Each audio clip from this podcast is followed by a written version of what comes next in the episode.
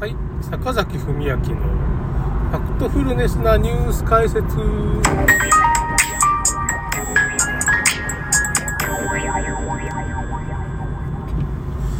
いやーですね、もう結構最近ね、ちょっと新型コロナワクチンの、まあね、後遺症ですか？について、まあ、あとまあ、コロナ治療薬もちょっと危ないんじゃないかみたいな情報がですね、毎日新聞が緊急承認とかね、その、コロナ治療薬ですかね、について、まあ、懸念を言うっていうか、まあそういう反対側の、そういうことに慎重な医者の、まあ、意見を、まあなんか記事に書いてる。ちょっと、ログインせんといけんので最後まで読めなかったんですけど、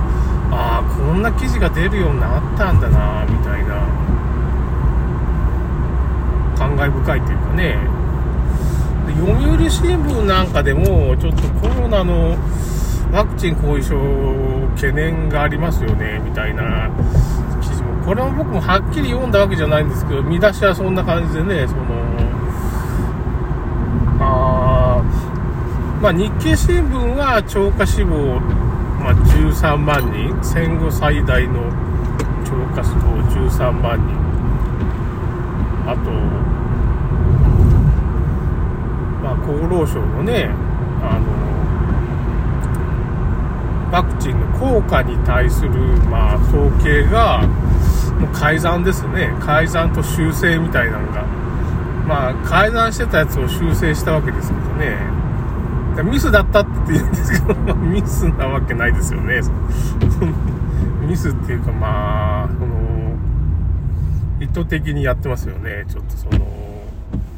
打った人でも接種回数がよくわからん人を未接種に入れるという、まあ、小学生でもやらないミスって、これ意図的にやった人しか思えないわけですよね。まあ、これまあ厚労省の人がちょっとおかしいって、おかしいっていうかまあ、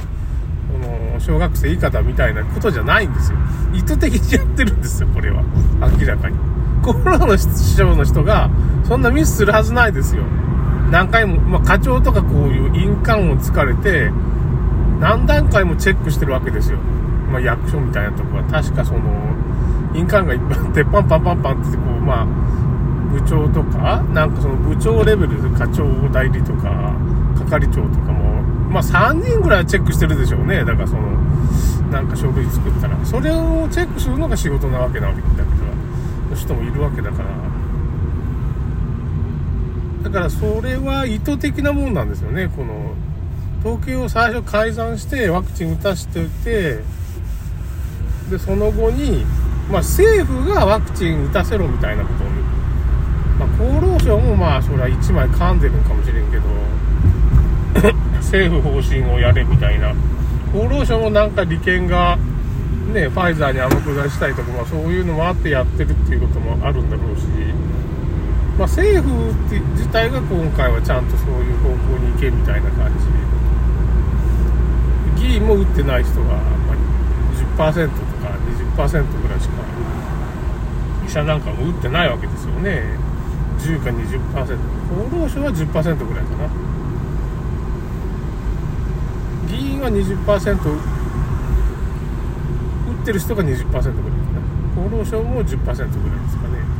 医者も10か20ぐらいしか打ってないんですよね。だかその辺の数字なんですけど。打ってないわけですよ。役所の人とね。厚労省は打ってない。ファイザーは打ってない。議員は打ってないみたいな感じ。医者も打ってないみたいな。あんまりね。いや、打った人は、岸防衛省みたいにね。なんかいつの間にか杖を突き出したなって思ったら、なんか車椅子になっちゃったよね。岸防衛省で。かわいそうって。安倍総理の弟さん、義理の弟なんですかね。名前はちょっと違うんだけど、まあ、親戚っていうか、まあ、ほとんどその、肉親に近い位置にいる人ですけどね。結局辞めちゃったが。その辺誰も、あんま知らない人が多い。え？岸防衛省って車椅子になってたの？まあ、知らない人が多いですけどね。おそらくね。ちょっとそんな取り上げ、取り上げ、取り上げんかったら、まあ本当知らないっていうか、なかったことをされると。かね。ま、テレビでまあいろいろ知らせんと。テレビとか新聞に載らんかったらなかったことをされるっていうのも確かにあるんですよね世の中はね。あと YouTube で削除されるとかまあすごい効果的だわねみたいな、まあ、今回それがちょっと思い知ったっていうかね。みんなそういうもんだと。だいぶ経たんと目覚めんですよね普通の人はね。だから。でそんなことあるわけねえわって僕らからするとまあはっきり言って日本でも3000万人とかそれぐらいの規模の人がもうちょっと知ってるかもしれないかな。どれぐらいの規模か知らんけどもう薄々気づいてるわけですよ皆さん。最初からもうずっとこういう気づいてる何千万人っていうのがいて UCC の会みたいな人がいて、もう名誉教授クラスは全員もう、なんか厚労省の批判してるじゃないですか。各大学のね、京大を中心に、京大の福島さんとか、ま、宮沢さんとか、この前福島さんっていうと名誉教授の人が出てきてね、大阪大の、まあ、あの有名な、いつも帽子をかぶってかっこいい、なんかあの人の講演僕聞きに行きましたけどね、だからその、島大学名誉教授高知大学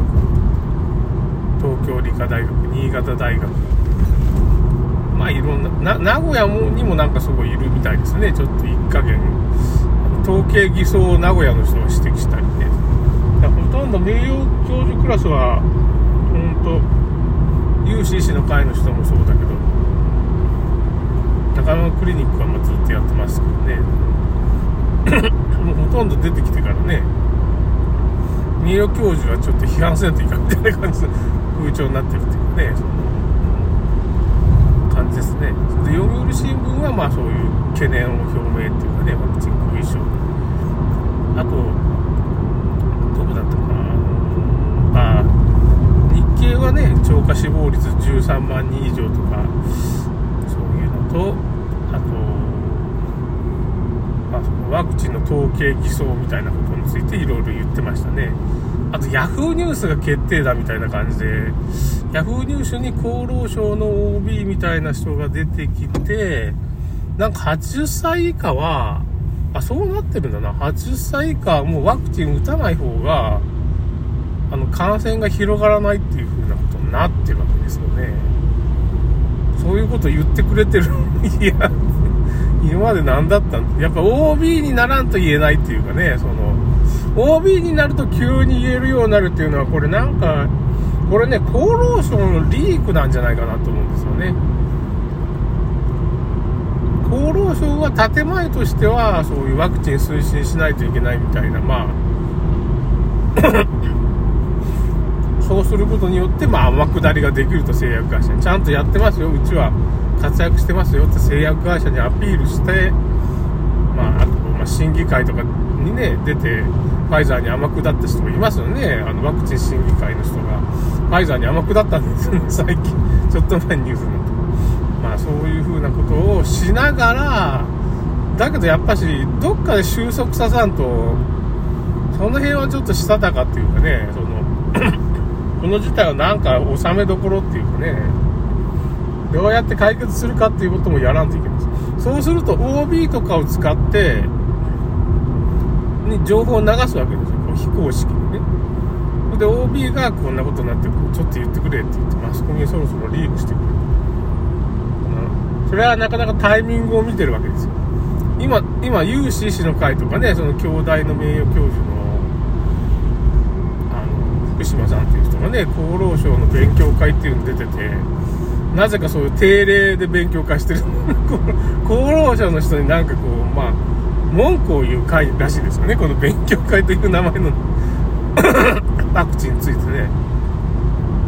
定期的にそれを開いて、それを動画に撮って、まあ、YouTube に上げるんだけど削除されて、まあ、結局ニコニコ動画に上げるっていうパターン、まあ、リチューブとかね、海外のその動画サイトに上げるっていうパターンなんですけど、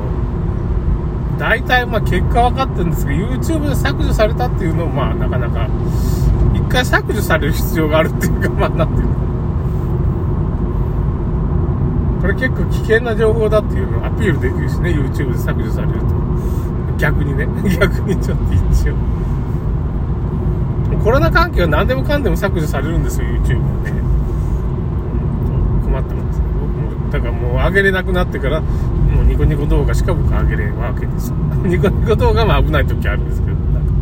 その、収益がゼロになっちゃうけどね。ニコニコ動画はまあ収益がゼロになるけど、収益がゼロになることなんかまあ、チャンネルがなくなるの怖さと、まあ収益がゼロになるって、まあそんなこと言ったら僕、どんどん削除されたら困るけど、チャンネルがなくなかけ、なくならなかったらね、まあその、収益がゼロになるっていうのはもう涙を飲まんといかんですよ。それは そういう、そういう。それは仕方がない。それそういう情報発信してるだけだから、お金儲けのためにやってるわけの動画じゃないからね。結局そういう、どうしてもやむにやまずやってるから。まあだから、なんていうのかな。今もうそういう状況になってるわけですよ。だからもうマスコミも、大手マスコミももうワクチンやばいよみたいなことを。まあちょっと泣き寝入りにもうなっちゃってる人もいっぱいいるんだけど、なんとかそこをみんな裁判とかね、保証みたいなしてくれりゃいいねっていう段階になってます。もう確定です。ということで、やっとここまで来たかっていうか、まあ、早いですよ。はっきりして10年ぐらいね、そっぽ向かれるような話なんですよ、この話。こんなに早く、まあ、暴露来たっていうのは、やっぱりいろんな人が、まあ、まあ、医者の人とかが味方になってくれたのが良かったんでしょうね。ということで終わります。